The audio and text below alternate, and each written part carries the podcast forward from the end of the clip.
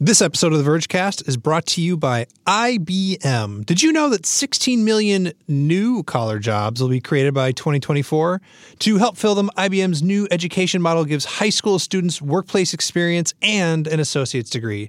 90 P Tech schools are already preparing graduates for tomorrow's STEM careers. Let's put smart to work. Find out how at ibm.com slash P Tech. That's P as in Paul, tech as in tech.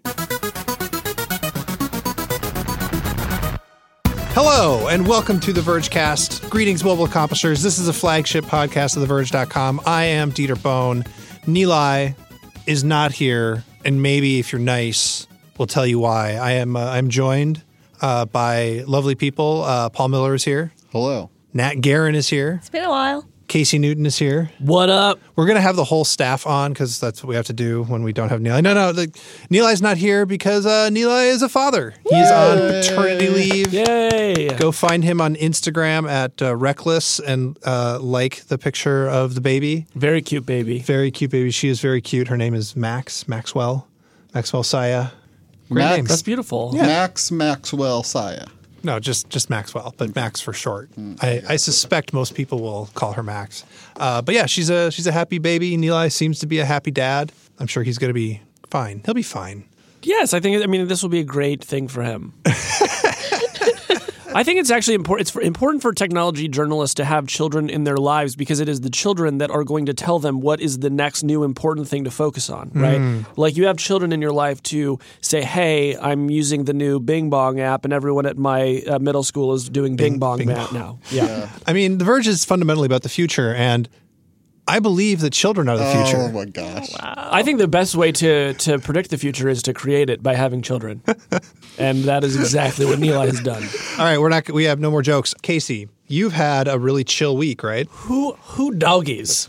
It has been totally relaxing. You live blogged Mark Zuckerberg uh, testifying before Congress for approximately three thousand hours. It I was think. it was ten hours. It felt like three thousand toward the end. There was a moment yesterday where my brain had never felt mushier. Like I had sort of lapsed into this pure transcription mode where I felt incapable of sorting important questions from unimportant questions, and and it actually it made me uh, respect Mark Zuckerberg in a new way because like he did not have the luxury of his brain turning into mush. He had to be on point for ten hours under in, in a very high pressure situation. So. Okay, so set the scene. So day one was the Senate, day two was the House. He was going there to just answer questions from angry Congress people. Like, what's the story? That's basically right. You know, if you've been reading The Verge over the past three weeks, you've probably seen our coverage of the Cambridge Analytica data privacy scandal. And the gist of that scandal is that um, a, a researcher uh, tricked a bunch of people into giving away their personal information, which he then sold to Cambridge Analytica, which then used it for a bunch of uh, nefarious political ad targeting purposes. And wh- uh, although Facebook was aware of this, it apparently did not investigate to see whether Cambridge Analytica had deleted the data as they were supposed to. And so a lot of people got very mad, and Congress called Zuckerberg to account for everything that had been going on. But as often happens at these sort of hearings, while it started with Cambridge Analytica, it soon moved on to many other topics uh, related to the uh, seemingly never ending um, cascade of scandals that Facebook has gotten wrapped up in since the 2016 election. Favorite question? My favorite question that anyone asked? Yeah. Man, well, from the standpoint of social media and democracy, which is one of the things I care a lot about, I really appreciated that Lindsey Graham asked Zuckerberg straight up whether Facebook had gotten too powerful and whether it was a monopoly. He asked Zuckerberg to name his biggest competitor, and as we reported, Zuckerberg really couldn't name one. And that question is important because it forces. Um, I think all of us to reckon with the unchecked nature of power that not just Facebook have, but all of the big tech platforms have. Whether you're talking about a Google or an Amazon or an Apple, right? The the decisions that these companies make affect you know not just Americans but billions of people around the world. And it, and it seemed like the Senate and the House this week were belatedly waking up to that. I mean, I didn't watch all 10 hours because, oh my God. Also, disclosure my wife works for Oculus, a division of Facebook. There you go. I expected to watch it and see a bunch of senators and Congress people not understand technology. And I, I my expectations were, were were matched. I don't know. Did was anybody generally impressed? There were like maybe four things that I saw. I was like, yes, I'm I'm impressed with the level of this question. You like you picked a thing and you went and you did it. You asked the right question. But everybody else was like, "Well, I'm here." Well, it, it seems like the whole thing is. Uh, I really don't like these kinds of, especially. It's not like it's a criminal investigation of something. Mark Zuckerberg is not part of the government, so they're not like investigating their own. So, so you end up with like this weird, like a lot of people posturing, and I, I, I feel like. I, correct me if I'm wrong. I didn't watch the whole thing or hardly any of it. Uh, I, I relied on the excellent Verge coverage to summarize it for me. But I mean, a good, a, a large majority of it is just the congressperson like promoting self promotion. There, yeah, there's a lot of grandstanding and a lot of putting themselves over, and uh, and uh, hilariously, a lot of requests for favors from Mark Zuckerberg. really? yeah, there's a, Axios did a great little piece about everything that lawmakers asked Zuckerberg for, and it was mostly, could you please bring fiber to my uh, rural district? And that gave Zuckerberg an opportunity to say, well, you know, we're building an internet plane that can beam it straight to the ground. So, um, so yeah, there was a lot of Congress people grandstanding, but this is a case where it is helpful, and I'm finding it helpful just a day later after the hearings are over to take a deep breath and really go through the transcript and really identify what was new that we learned from the hearings and um, and what were the really sharp questions that that got asked. Mm-hmm. And there is a set of questions that I would highlight in that regard that I think you are going to see drive the next wave of Facebook coverage. So you had two representatives, uh, uh, Joe Kennedy and I believe Ben Lujan, who asked about the data that Facebook collects about you that you did not give your explicit informed consent to. And as best as I can tell, there are at least three of these categories. So, okay. one is if you are not logged into Facebook or you don't have an account and you visit Facebook, uh, any public page on Facebook on the web, Facebook tracks that. Hmm, okay. They say that's for security reasons because the shadow profile? Uh, it is part of a shadow profile. And what they say is if they did not track it, then you might be able to go in and scrape every public page on Facebook and do God knows what with it. So, okay, so that's the first category. So this is just like oh, here's a visitor coming from this IP address. They've gone to this page. We're just going to keep an eye on this person, see if they're doing anything correct. Make sure exactly. they're not a, okay. a bot. Right. For example, two ad purposes. So there's this thing called the Facebook Pixel. It's a piece of code that advertisers can put on websites uh, all around the web to track your visits, whether you have a Facebook account or not. And then Facebook, which has an external advertising network, can then use that information to target uh, ads at you. No, this is just a standard. Like this is just a standard tracking pixel that like every ad network on the planet does, and Facebook just happens to be another ad network. Do you know if the tracking pixel happens if there's like a like button on a page? Yes, it absolutely does. Okay. And the, my response to Facebook is just another ad network is, well, actually, Facebook is one of the two biggest ad networks in the oh, entire world. Yeah, no, yeah. i was playing devil's advocate. Facebook sure. is quote unquote just another ad network in the same way that Google is quote unquote just another ad network, right? Sure, sure. So that's category two. And then category three, which actually got no airtime during the hearings, but which I think is important to point out, is data that it collects for growth reasons. So if any of your friends uploaded their contacts and your contact contact is in there, then Facebook has your phone number. And using these three kinds of data that I just described, they can build what Paul just referred to as a shadow profile. It is a bunch of information about you, you know, where you've been on Facebook, where you've been on the web, who your friends are, and they've built this this really, you know, complete picture. Well, I shouldn't call it a complete picture, but let's say it's like a comprehensive picture of who you are. Now, why is all this important? Well, one of the major lines of questioning during the hearings was, okay, Mark, like data privacy is really important. You need to give us control over our data. And Mark would say repeatedly, senator, congressman, you have control over your data. You can delete any of your data from Facebook, right? Except when it got to these categories. Now, of the three that I mentioned, it is true that if you have a Facebook account, you can opt out of web tracking, okay, which just leaves the other two. Okay. But that still leaves these two categories of information that Facebook is collecting about you, whether you have a Facebook account or not, and you as a human being do actually do not have control over that in a meaningful way. And so I think this is what is going to drive kind of that next wave of coverage is Facebook says you can delete the data that uh, that you know you have volunteered to give it, but actually Facebook is collecting a lot more information about you. And what I just described, there may be more categories of information that we're still waking up to. What about like uh, where do you like anti-tracking browsers and something like Brave or just an ad blocker. How does that fit into this picture? And is it is anybody on the Facebook side suggesting like, well, if you don't want to be tracked, set up set up some defenses, arm yourself? It's a really interesting question, and that may, in fact, be their response. I have a hard time imagining that them recommending that you use a, a browser or an ad blocker. Uh, it, it, it, I just can't imagine them doing it, but um, that may turn out to be an effective answer. But you know, for so long, Facebook's prime directive has been to grow, and that has meant getting really creative about figuring out who people are. And you know, it's worth mentioning why are they doing all this? Well, the reason is so. Let's say you know, Paul, uh, if you'd come back to the internet and immediately decided to create a Facebook account, which maybe you did, mm. um, and I, I, bring that up because Paul had a great piece on our site today about uh, sort of advice for people who want to quit social media that I recommend everyone go read. But let's say you you, you deleted your Facebook account or deactivated it, and when you came back.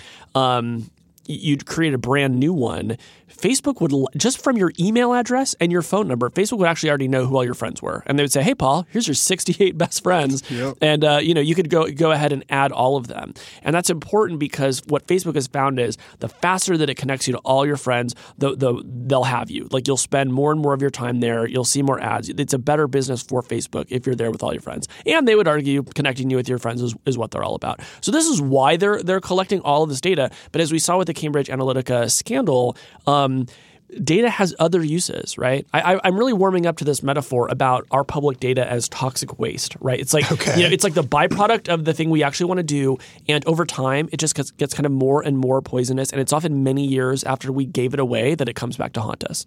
And by the way, let's just keep talking about Facebook. You I was going to say yeah. it's it, it, it's like you know like when your skin you're, you're constantly shedding little you know particles of your skin, and if you don't vacuum every now and then your rug gets really crappy and then you get allergies. You, exactly. get, you start sneezing. Th- that is so gross.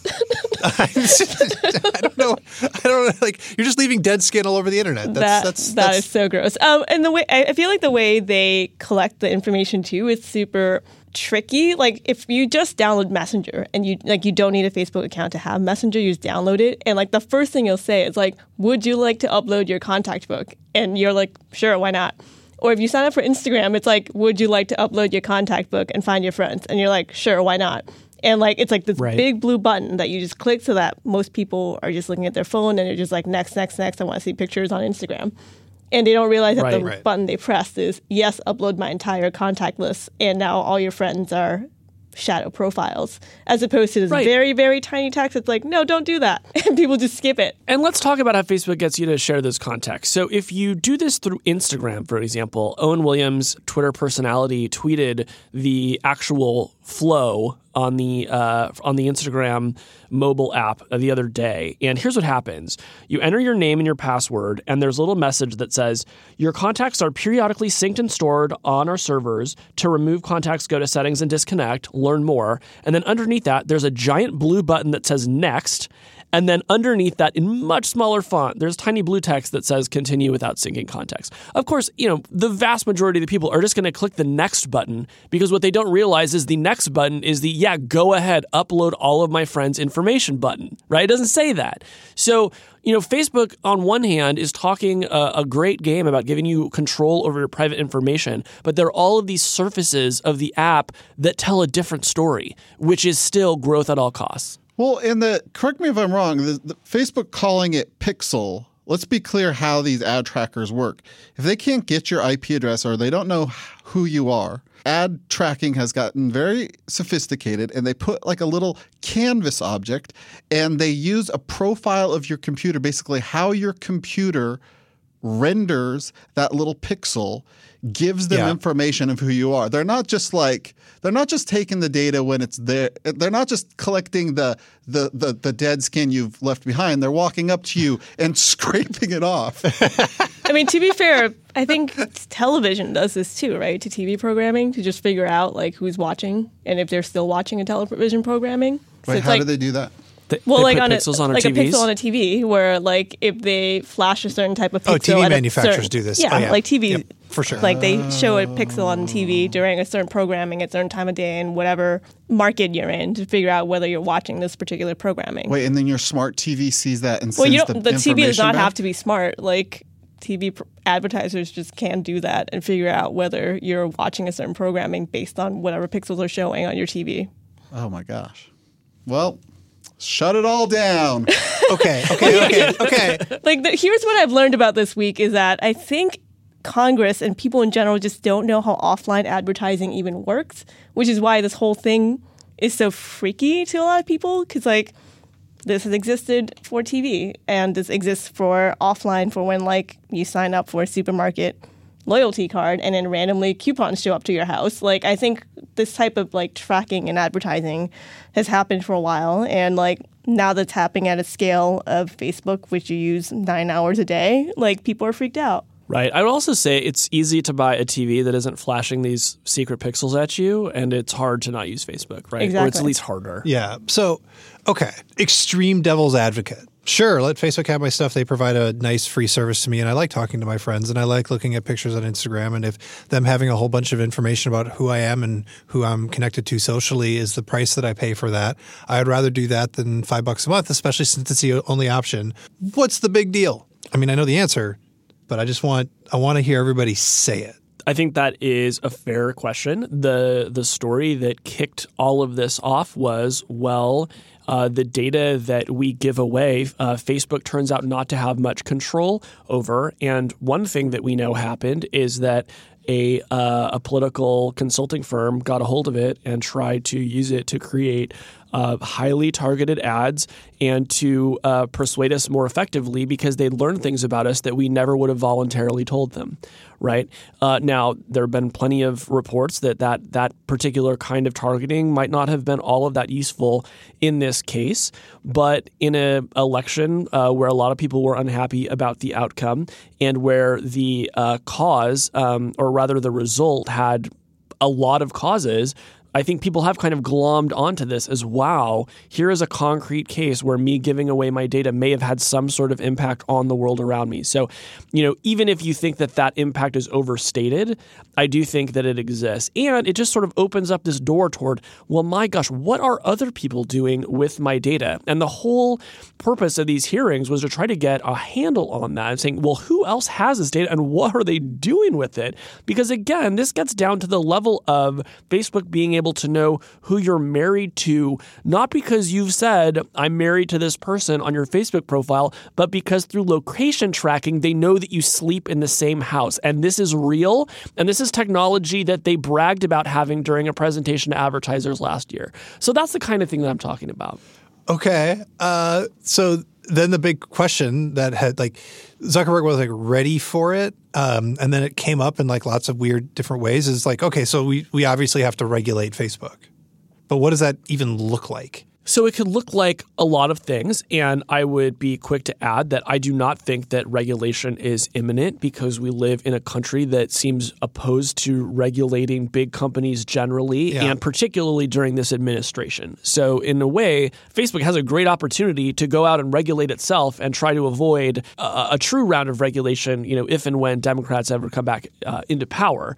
Um, but there are other things that could be done in the meantime, um, and you should read on the Verge a story written today by Russell Brandom about a concept that a Yale professor has called an information fiduciary, which sounds like kind of a ridiculous thing. Okay. Um, but there are uh, similar positions in like the banking and finance industries where, sort of as a um, requirement of being in an industry, you agree to follow certain standards and procedures, and it kind of becomes a good housekeeping seal of approval for um, for your company. And so uh, he's arguing that Facebook, Google, Twitter, they would have an incentive to um, participate in a system where they uh, um, agreed to abide by certain standards, and then um, this information fiduciary would essentially be able to audit their records and see whether they were living up to the promises that they made. And what's appealing about this, if you're a consumer, is that the companies could just sort of agree to do it, and you wouldn't need to wait for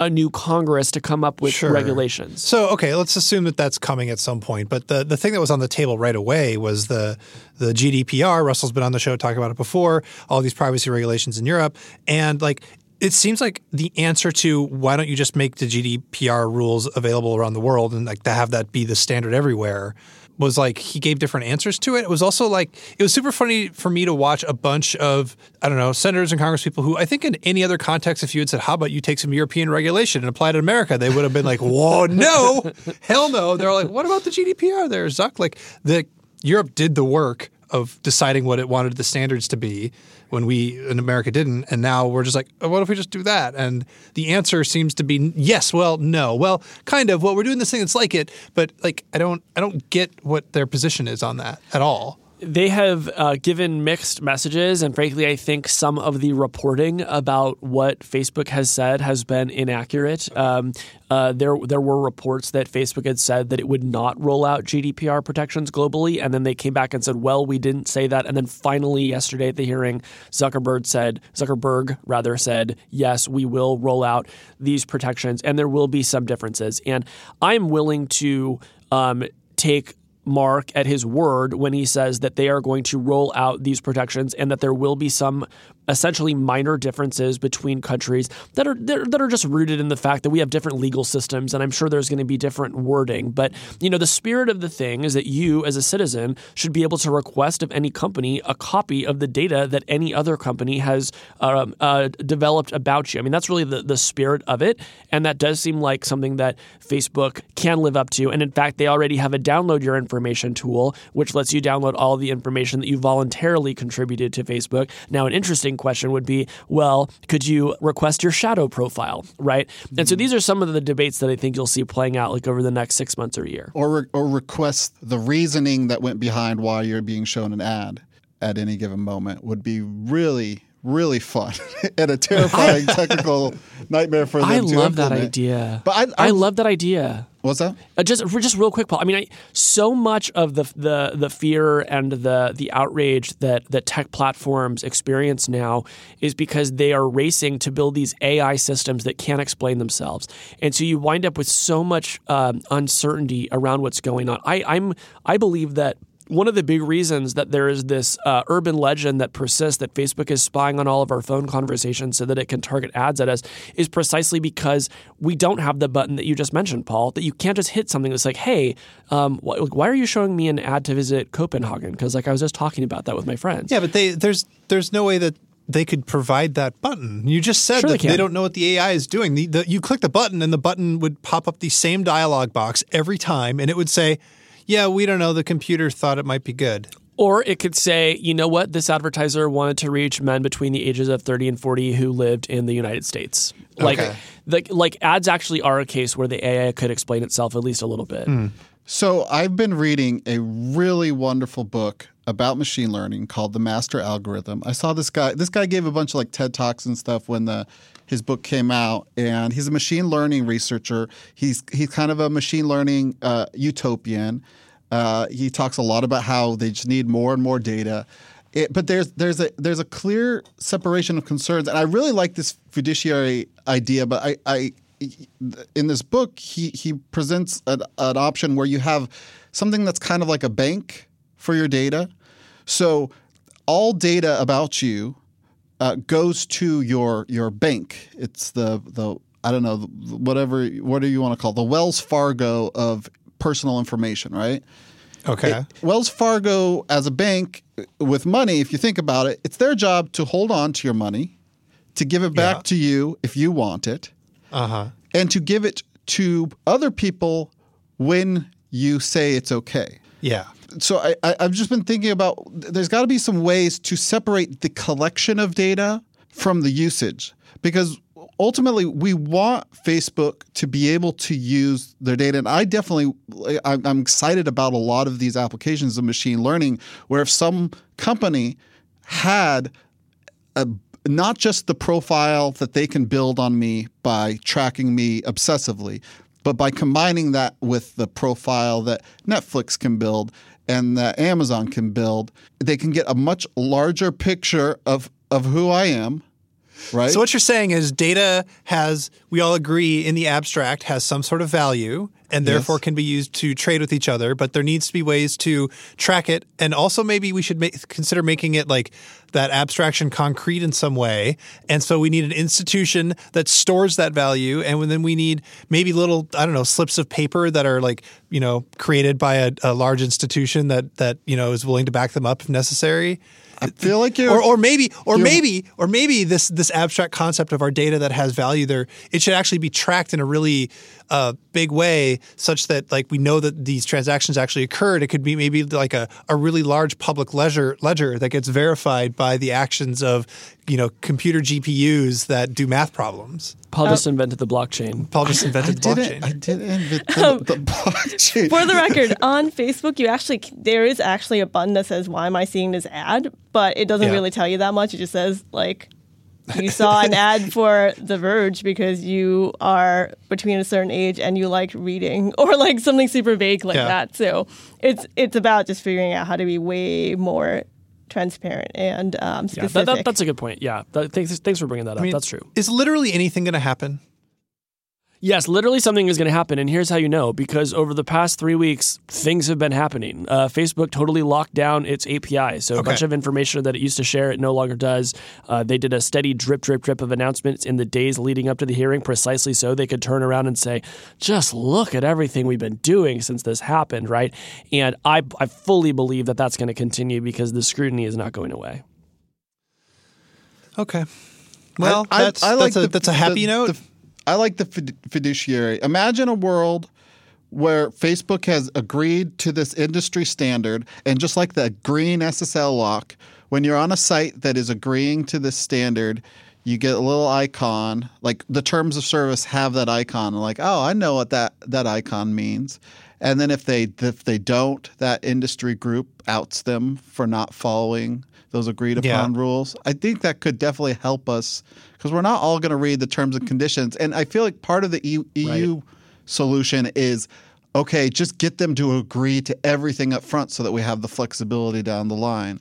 Like, to is this like a CPA? Is this like a lawyer? Is this like an actuary? Is it like all of the above? I'm just I'm trying to imagine the college program It's like and a the test you have to standards take. body. I, you know, and I read Russell's story. I'm not an expert on the proposal, but you know, it doesn't seem to me to be all of that different from almost like a bar association, but at the Yeah. company level, right? Where it's like you know, to, when you're when you become a lawyer, you agree to uphold certain standards, and if you do not, you can be disbarred. And I think you know there would be similar mechanisms with this kind of you know information fiduciary. They, also, they need a better name. it's like it just sounds ridiculous. Um, Uh, and, and in fact, there actually there was a name that got pitched during the hearing uh, by one of the representatives yesterday, which I think was something like, um, you know, a data Wrangler. privacy czar, A or like, czar. or, or- no, that love like czars. essentially like that there should be much as there is a consumer financial protection board, there Mm-hmm. should be a consumer data protection board, which I which I also really like as an idea. Could we talk briefly about how almost half of the answers for um, how Zuckerberg answered all the Congress people was like, we rely on AI, or like, we're building an AI, or like, AI will solve the problem. That seems very. What? Yeah, AI um, is a magic talisman, and whenever you're threatened uh, in Congress or elsewhere, you just wave it in front of the face of whoever is talking to you, and you say, "Oh no, no, no! The AI will fix the problem." And for some reason, we've just agreed to nod and uh, accept that answer. I think that's that's appropriate. That's fair. I mean, it's kind of crazy to me because like the first one of the first reasons like AI was brought up was when Ted Cruz was like, well, why are, why is like like Facebook seems to be anti-conservative and there's a bias and like blah blah, and like these pages are being blocked and Zuckerberg is like, well, like in the future, like AI is going to figure out what's inappropriate, and we're going to take that down. And you know, all these other people harped on like inappropriate content on Facebook, but like, isn't AI in, like algorithms inherently are biased? Like you're supposed to teach it what to give preference to. So like, how is this going to fix the problem? I don't like. I just don't really understand where like this whole AI narrative is going. It's a great point because automated systems are the reason that many of these pages or posts are being withheld or temporarily suspended in the first place. Like some keyword triggers a review and the thing gets withheld, right? So it's like AI is at the root of this problem already. And even Zuckerberg has agreed that training um, a machine learning system to understand speech well enough to be able to draw these incredibly hard distinctions between what is political speech and what is hate speech. Like that's a that's that's very hard. I mean, that's that is not going to be uh, up and running and working really well within the next five years or maybe even ten years, right? Um, so you know that said, um, no one was more disingenuous over the past two days than Ted Cruz. there is no that, that's like an evergreen statement. evergreen statement, pinned tweet, whatever you want to call it. Um, I supported is Ted no- Cruz over Donald Trump in the primary. I just like like to put, have that on the record.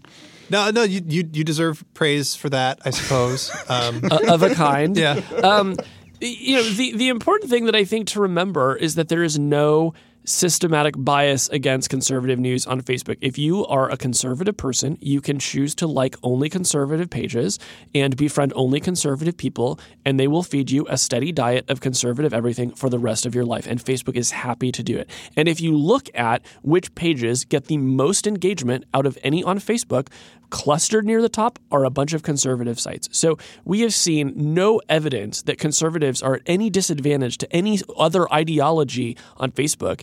Um, and in fact, i they may have an advantage because, uh, and, and, and we saw that during the 2016 election, where it was some of these sort of conservative leaning viral hoaxes, such as the Pope endorses Donald Trump, that got more shares than almost anything else. I just wanted to to point out something about machine learning and AI that I learned from this excellent book called The Master Algorithm that I really want everybody to read.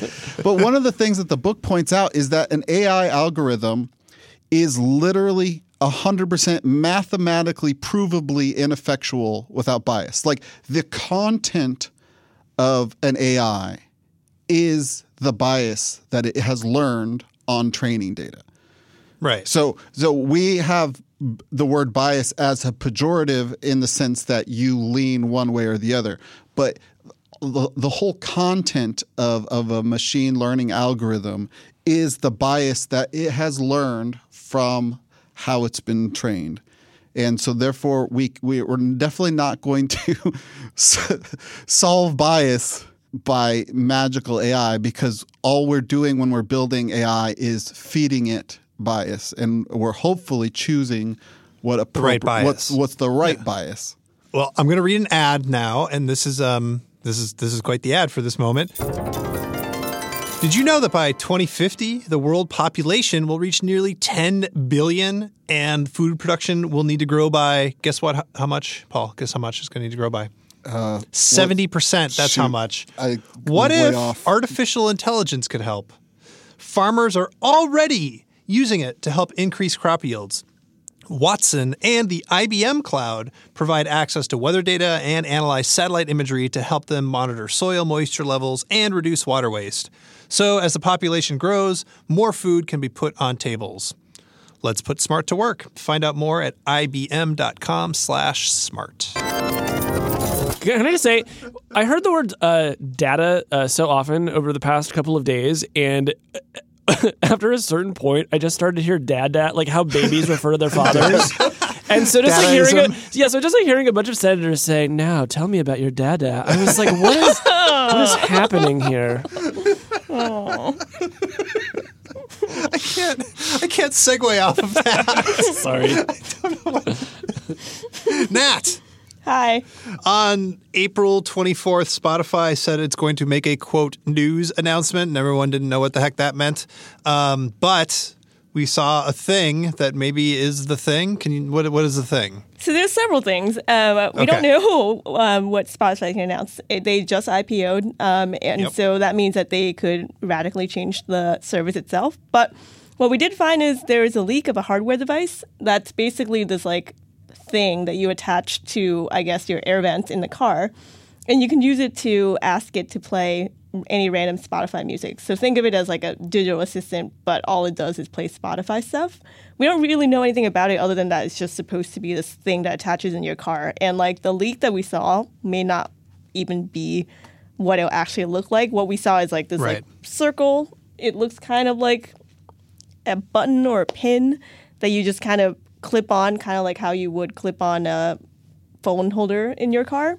And it has a little screen on it that says what you're listening to. There's a pause, there's a shuffle, there's a rewind button, and that's basically it. And then like a little talking bubble that says, "Hey Spotify, play my Discover Weekly." And that's all we know. We have no idea whether it has third party integrations, anything else. We just know that it can play Spotify if you talk to it. I mean, that's a lot. We know a lot. I mean, assuming this thing exists, it's got a display, so it's like uh, there's actually a display. It has voice input in some way. It's got controls. It probably, I mean, it'll connect to either other over aux or probably Bluetooth. Um, and then the the thing was that it was maybe going to be part of a subscription. So like you just like. You, you pay like 13 bucks a month was one of the screenshots that we saw and that you end up includes paying the data That- plan. That should include um, the service like Spotify Premium because Right. that would be crazy for them to sell that with ads. Okay. Okay. Who wants to go on a marvelous journey with me? Imagine if there's one mount for your car vent and another Mm-hmm. mount that you can put on like a arm strap and you can take this running with you. Ooh. Wouldn't that be that. great? A, a, a, Yeah. a, a device that can play your Spotify without having you to sync, having to sync anything, without having to carry your phone. Isn't that just sort of I your think I think smartwatch? anything that anything that is like that Spotify makes that is wearable, they should call Bodify. it's like B O D I F Y. I mean, I would buy the hell out of this thing. I A have- Bodify? Yeah, I would buy a Bodify Uh-huh. for sure. Um, I have a car. I drive it. I don't know, once a week, once every couple of weeks these days. Um, I have Android Auto. Natt and I were just talking about this, and so I have Android Auto, which has Spotify on it, and I would still consider buying this thing because Really? Android Auto is hot garbage for me right now. Android Auto works fine for me. I like it just fine. I mean, like how how much are you asking of your Android Auto? All I'm using it for is just directions and like, hey, play this random song. It's slow. It disconnects. It like you can you can only tap the screen I think four times or five times before the whole thing freezes and tells you that it's unsafe for you to be doing what you're doing. You gotta like Uh, pull over to find your playlist on Spotify. Very oddly, that very oddly that is not happening for me. So, but I can sympathize that it's still relatively new software because it's like you know only new cars still have them. But like if the Spotify thing that's a hardware with no name has third party integration that has like any kind of map integration that's basically just like Android Auto but like a Google Home that you stick to your car that's I can see that being worthwhile. Okay, so if you could speak to it, you say, "Hey Spotify." You don't say, "Alexa, tell Spotify." You don't say, "Hey Google." Like they're building their own voice assistant now too. Yeah, we know that they are because it's Yeah. actually already live in the iOS app. Okay. Um, does not work well when you're on the street is a lesson I learned recently. if you're alone uh, in a quiet room, works fantastic. But uh, man, I tried to get it to play something when I was walking around town the other day, and it was just not happening for me. So you have you have to open the app and then like Then if you go to there's a search uh, feature in the app, and if you when you tap that, there is a microphone button. You tap microphone, and then Okay. uh, you just say what, what you want. It's a great idea. I mean, like the thing that I'm most excited about is just that Spotify is making hardware. Period. Because right now, in order to have a great Spotify experience that is not on your phone, you have to use somebody else's hardware, right? Like you have to plug it into your Sonos speakers. Uh, you have to connect it to your Alexa device. Um, I all I want is like a Spotify version of the HomePod, basically, except that I want it to come in multiple flavors and sizes so I can have maybe one big one and a few little ones. But like, I still want the ultimate um, Spotify hardware. And having spent four months now with the Sonos One, like, I know it's not the Sonos One. And I also feel like Spotify can just be smarter about if if they work on it. Like when you're talking to Spotify, like right now, if I say Alexa, play Angel Olsen on Spotify, half the time Alexa will play a, a, a, Spotify radio station with Angel Olsen, but uh, the other half of the time. Alexa will just find some random thing that kind of sounds like like the words Angel Olsen, and it could be literally all music in the world. Where Spotify knows that all I ever do is listen to Angel Olsen. Spotify should have a pretty good idea of who I'm trying to listen to and can just send me right there. Yeah, if anything, I my feeling about Spotify is like I almost wish that it would be a little bit more creative in what it suggests. Like it's kind of like you know how if you like you buy a toilet on Amazon and then for the next like eight months it tries to sell you an additional toilet.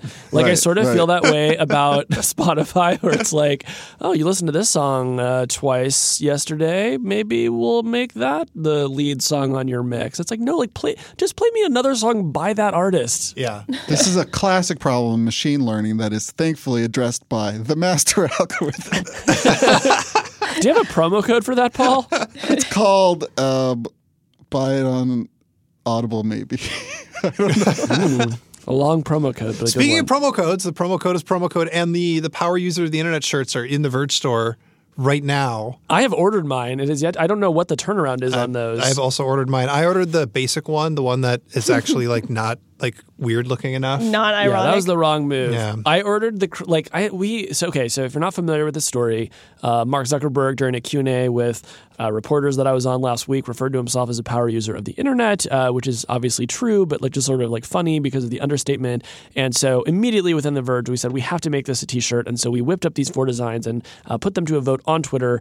And uh, the most like boring um, Uh, it's a- version one. It's It, it doesn't. It looks. It looks. good. It looks good. I, you're right. Let me take that back. Okay. A very talented artist made it. It, is, it, doesn't look bad at all. It just looks like um, serious uh, to me.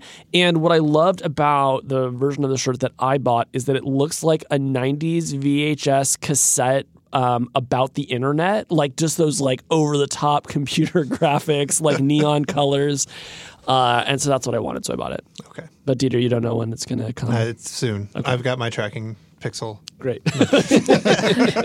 anyway, um, the hardware thing is not the only thing that Spotify could be doing. There was a report earlier this week saying that they could be making changes to their free service. So Okay. hopefully, um, to me, if anything, uh, they should use the music I listen to and serve me actually better ads since I'm cheap and I won't pay for it and I'm okay with listening to an ad for like a minute for you know I don't know it's not a big deal to me Whoa, anyway we need, we need to we need to back are, up. You, how did you decide not to get Spotify? You, do you pay for any music at all? no Any music service? Wow. No, I'm super cheap. I listen to music on Spotify for free or on Uh-huh. YouTube because, like, I don't care. It's fine. Advertising is a thing that I can ignore for half a minute and then move on to my life, my current life. It's fine. But I have to admit that Spotify probably has the worst ads. Like, they could probably learn from Google and Facebook on how to target ads better because I keep getting either the same ads or just ones that completely are irrelevant. Like I'll listen to a rock song and get an ad for a concert for like Aaron Carter, and it just makes no sense. They just don't understand it. And like, if anything, if they could do, if they're planning to revamp the free subscription tier, better ads would be my request. Wow. I I'm just shocked. I, I pay for every single music service. It's embarrassing. I, I- don't pay yeah. for Tidal. I don't pay for Tidal. I don't. I have paid for every music service, Yeah. and I've whittled them down to uh, Spotify and to Google Play Music, which I frankly mostly pay for because I get YouTube Red, which is the, the most underappreciated uh, Yeah. streaming service that there is. But Did you uh, pay but for yeah, YouTube Red, Natt? I, I had it for like Uh, we like we bought a Google Home and it gave us like a free thing, and after that I was just like, meh. What about Netflix? I don't pay for Netflix. I don't use Netflix. This is amazing. I don't use Netflix. I don't have Hulu. I pay. I have Sling. That I have. Sling? That's because I, I don't have cable TV, so that's what I have. Right. Interesting. I'm very It's- frugal, y'all. It's fascinating. I'm Jealous. Uh, what else we got? Phones. Red iPhone 8. It is so red. It is way redder than I expected. I have nothing else to say about it other than it's Um, super red. It is way better than the last red iPhone they made, which is that Yes. the front is actually black versus the last Yes. one where the front was white, and we were like, "What the hell were they thinking?" So yeah, and this is clearly a play on getting more, you know, of their Asian markets to buy it because red is a lucky color, and people love red, and people like to be unique, and yeah. Also, like charity, right? I mean, there is that, but like Apple, uh, Yeah. you know how Apple loves charity. yeah. And then um, Vlad reviewed the Huawei P20 Pro. I don't have one yet. I'm expecting hopefully to get one next week. Aren't they illegal in this country? They are Not like technically, but kind of. so I wouldn't want to be caught with one coming across the border. I'd say that much.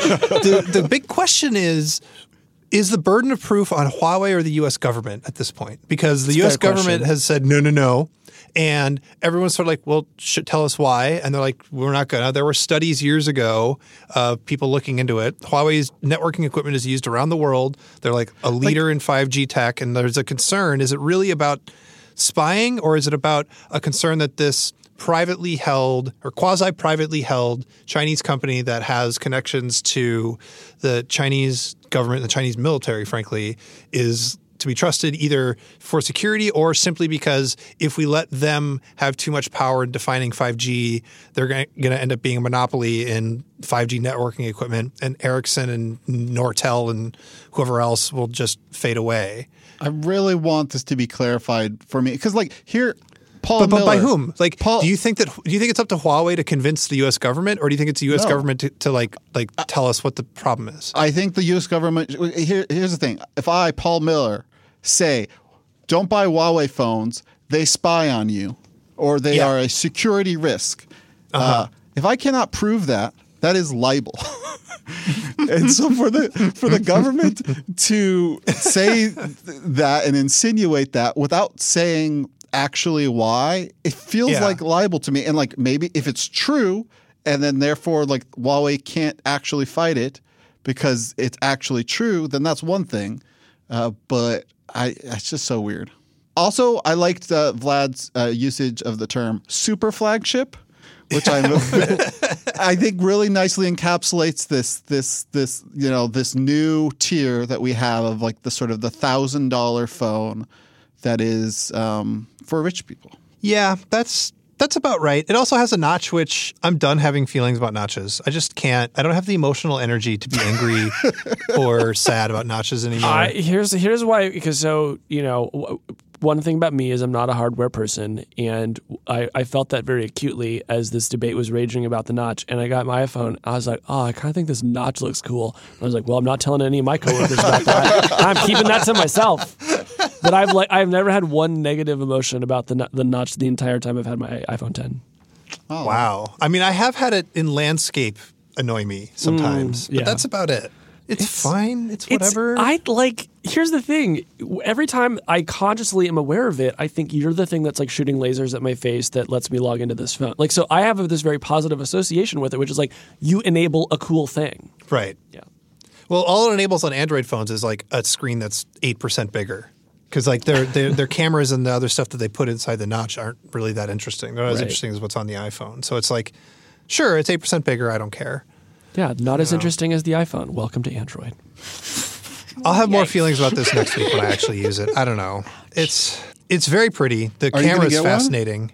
I'm going to get a review unit, um, and then we'll see, and then we'll see what happens. You know, having a Huawei phone walking around the streets in America if I get tackled by an NSA agent. Imagine if your technology is spying on you somehow. Can you bel could you believe it? They're going to know what you like and what you're enthusiastic about and who you're married to. Yeah, I mean, I don't know. Like this, they're- this company's getting checked out by every intelligence service on the planet, right? Like, if MI6 isn't freaking out and MI5 isn't freaking out and keeping these MI4, phones, MI3. I'm just saying. I don't know. It's very confusing, and so I'm assuming it's like a it's a trade thing. We're afraid of their trade power. We're afraid of their like owning the 5G standard. But like c- compared to Qualcomm, I guess compared to I don't know, like who cares about Ericsson? I don't know. Anyway, it's it's very confusing. I'm very excited to try it. I um I am not on board with calling anything a super anything. Um, Okay. except for except a- for a hotel that's a super eight. That I don't that I'm okay Oh with. God. Would you be comfortable calling Jessica Jones a superhero? Ooh, I would. Yeah. I am trying to watch season two right now, and man, it is just it is a slog. It is a bit of a slog. The first season of Jessica Jones is maybe my favorite Netflix anything ever, Yeah. and so season two, I came in with a lot of high hopes about it. It does some cool things, but it's Okay, not I'll as stick with good. it. It's just- yeah. All they do is punish her and make her sad, It, and it's show, really getting to be like, Yeah. like let her have a good, nice day. They should just be an, an episode of Jessica Jones in the middle of season two where she just goes and gets some ice cream. Like that should just be the whole episode. With, without spending half an hour on this, the one thing that I will say that I think is actually the key to the season is that both this season and last season are about the kinds of control that men have over women's bodies, and Okay. it is the fact that she is constantly uh, oppressed, and so are the women in her life. That is the actual like thematic point of the show, Right. and I think it's worth sitting with. I agree. Okay, fine. Uh, well, Dieter, if you're inst- interested in watching Superwomen uh, have a great day, I suggest Instagram stories. That's basically it. A lot of really super women just having a great day buying ice cream. okay, fair. and you don't have I to like pay it. for that. Paul, I love this. every week Yes. you go get some ice cream Uh huh. I and have a you great think about day it. every Think about week. doing a segment one out of seven while you're eating your ice cream every week. It's always the same. of the week. I don't know what's this happening? I come back. We're not. We're not. We're It's not holding up called- well. Record resolution. So there is a, a You really company missed a chance for a revolution joke there. I What, is- what was that? Because rec- records revolve. It could have been a record resolution revolution. Oh shoot! You're right. Let's do it over. Let's do it over. you know what? This week I'm changing the name. It's called Record Resolution Revolution. So some company is making uh, HD records. They call it high definition vinyl. What does that even mean? It means that we have the technology Uh-huh. to basically, if you think of it like almost like um, 3D print or, or, or, or make a 3D imagination of a record. And therefore, it means that you can have a louder volume, you can get longer playtime, uh, you can get like a more um, resolution in the audio. So they're they're working on a process to they create a the au- the audio is first digitally converted to a 3D topographic map. Then Okay. lasers engrave the map onto a stamper, which makes an impression in the vinyl. So it's just it's just a like a higher resolution, higher fidelity, like peaks and valleys in the the thing that the the needle reads. Right, and this is in comparison to, to like a traditional record, like at least in the olden days, how it was made. Is it's Uh-huh. literally like it's like playing a record in reverse. You have a needle. Yeah, Thomas Edison yells into a cone, and there's a needle at the end of it, and it and that vibrates and creates Yeah. indentations in the wax or whatever. I don't know. So, anyways, better records, very exciting. is it Yeah. okay. what do you want from me, Peter? I'm sorry. Neither always, Nilay always loves my segments. Ah, that's a good segment. I just I saw CDs were making a comeback again. I don't know. It's very confusing. All right, uh, I want to talk about the web a little bit, which is of course because Nilay is gone. We were going to talk about the web. Paul, you just wrote a really nice article about what's going to happen with web apps. Maybe. You Yeah. wanna- you want to chat about that briefly? Yeah, I, I, I pointed out there's a bunch of interesting things, and I didn't cover every hot new technology, but three of them that I pointed out were uh, progressive web apps, which uh, iOS 11.3 silently included support for progressive web apps. I think it's they were silent about it because Apple has not really fully embraced the standard, uh, Yeah. but they are starting to embrace the standard. And it, it- it's a lot to explain what a progressive web app is, but the kind of the vision is that you can uh, go to a website and then you add it to your home screen, and now it basically behaves like an app. But it works really well Yeah. on Android. Uh, it works really Yeah, the- badly. The, progressive on part iOS. is it progressively loads the rest of the web app in the background when you visit the page the first time. Well, so it and like also- progressively becomes a full app. and all uh, and also it progressive. It can it can be progressively enhanced. Right. It's also part of the progressive. I don't know. It's very progressive. It's very progressive. There's a person wearing a wearing an apron. Her name is Flo. She delivers the app to you in a box. The other web thing that happened is we finally have another um, Chrome OS tablet, uh, the uh, HP Chromebook X2. I don't know. what do This you guys is think of a this tablet in the sense that a Surface is a tablet. Yeah, but you can you can use it without the keyboard, and it looks like the keyboard actually bends in like a laptop-y kind of way. I'm really curious to see how that hinge works. I'm also really curious to see when Google's going to get around to making tablet mode on Chrome OS not crap because I use it on a Pixelbook all the time, and it's still pretty bad. Everything goes to full screen, and there's no way to really deal with that. I, we live in this uh, a marvelous time where Apple has created a beautiful mobile OS and Google has created a wonderful web browser and you can't get them both on the same device. Yep. I just, I Um, just that want was- to take a Pixel book and I want to take my iPad. I just want to sit on them and then I get both at once. Okay, last last piece of news, unless we want to do a little lightning round, I think is uh, all these leaks. Uh, Tom Warren got some, some other sites got some of the uh, the new version of Gmail, the redesign that's coming. Uh, Speaking of web apps, I am excited. I tried uh, using Inbox for a long time and gave up, and so for Gmail to finally get proper real snoozing is actually really exciting for me. Yeah, they're also building in smart replies, which I think is really funny because they're really going all in on this smart reply thing, and it's cool. I'm just really into this calendar pane. Yeah, Like they, they they are basically doing iOS multitasking in Gmail, where you have a second app where you have your notes or calendar or whatever on the sidebar. yeah, makes It sense. makes sense. I mean, when I go through my inbox, which I now do approximately once per week, um, I would say like a third of the items that actually require my attention. Uh, the reason I haven't given them attention yet is I need to move some information from the email into the calendar. And so there's a world in which like the calendar and the inbox should be the same thing and it's just about like moving inbox items onto your calendar. So uh, I'm shocked it's taken Gmail this long to try this. Yeah. Um, and like I I'm still kind of like sorting through these screenshots. I can't tell exactly how it's going to work, but uh, it's well worth the shot. I think it's not going to be what you're hoping for. I'm sorry. It's going to Well, be pretty minor. nothing ever is, Yeah. Tutor. I love I- that Hangouts is still here. Like, Yeah. that's really takes me back. yeah. How else is your mom supposed to contact you while you're at work? Wait, your mom contacts you through Hangouts? She used to. That used to be her like go-to method. And clearly, it's to tweet Casey I- I- because he'll like everything. One of my favorite things about my own mom is during the AOL Instant Messenger days, uh, she would uh, write a message to me and then sign each message "mom." Wow. Like she would sign individual chat messages. I That's love you, mom, incredible. if you're That's listening. sweet. Wow. Yeah. My mom instead Um, doesn't type in English, so she communicates with me using Facebook Messenger stickers.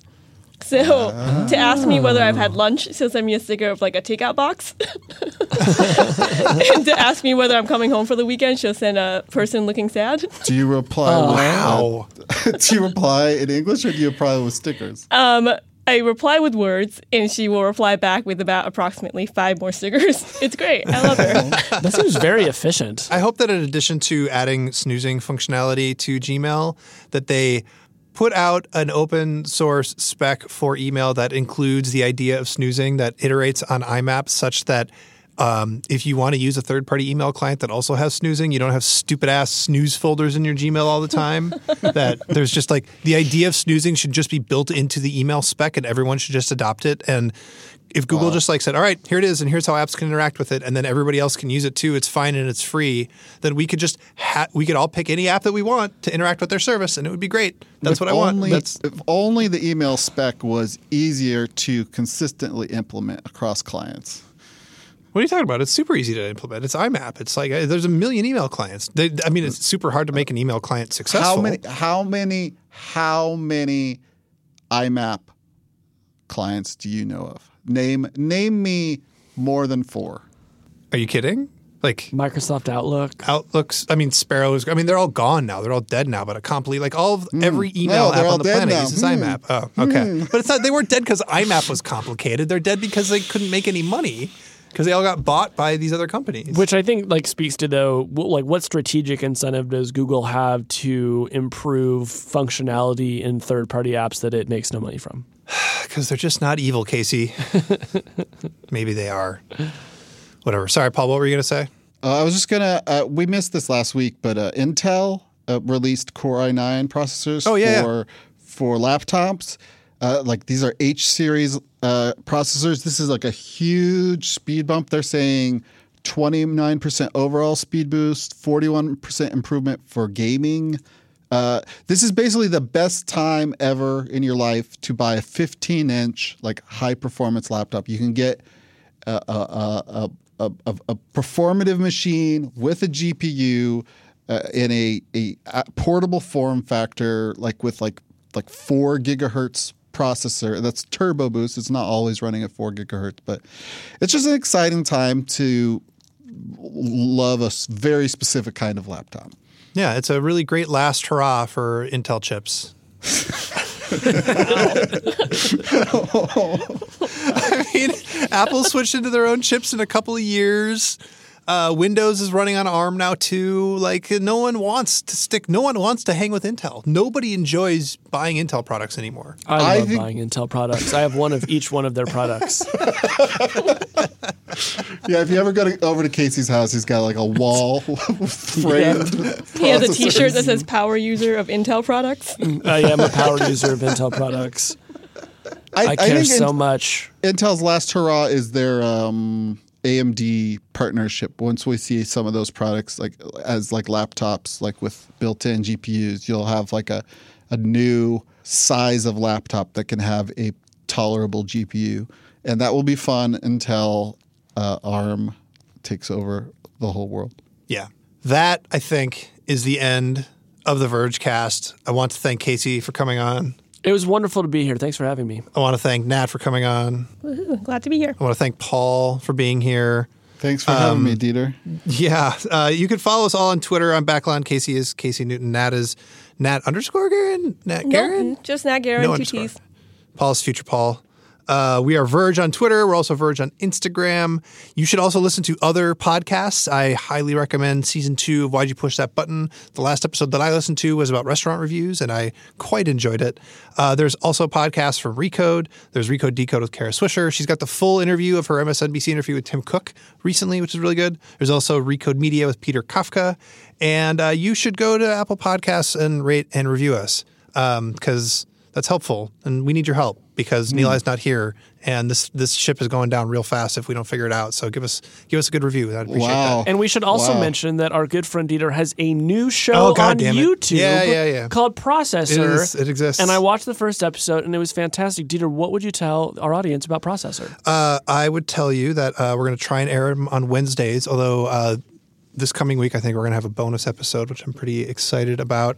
Uh, and I'm trying to talk about tech, but also add a little, I don't know, human empathy and kindness to it, which isn't always like obvious. I'm not going to like end every episode by saying be nice to each other. This isn't like Mr. Rogers does gadgets.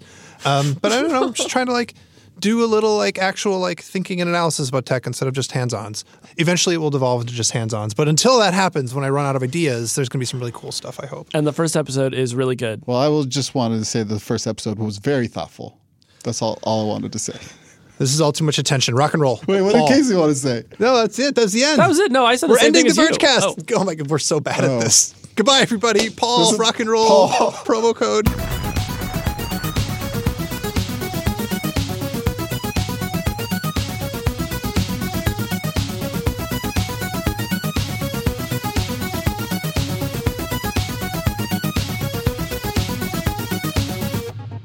This episode of the Vergecast that you just listened to was brought to you by IBM. In the course of listening to that podcast, nearly 10,000 new malware variants have launched. But AI can protect you and your data from threats wherever it lives with IBM Security. Put smart to work. Learn more at ibm.com/smart.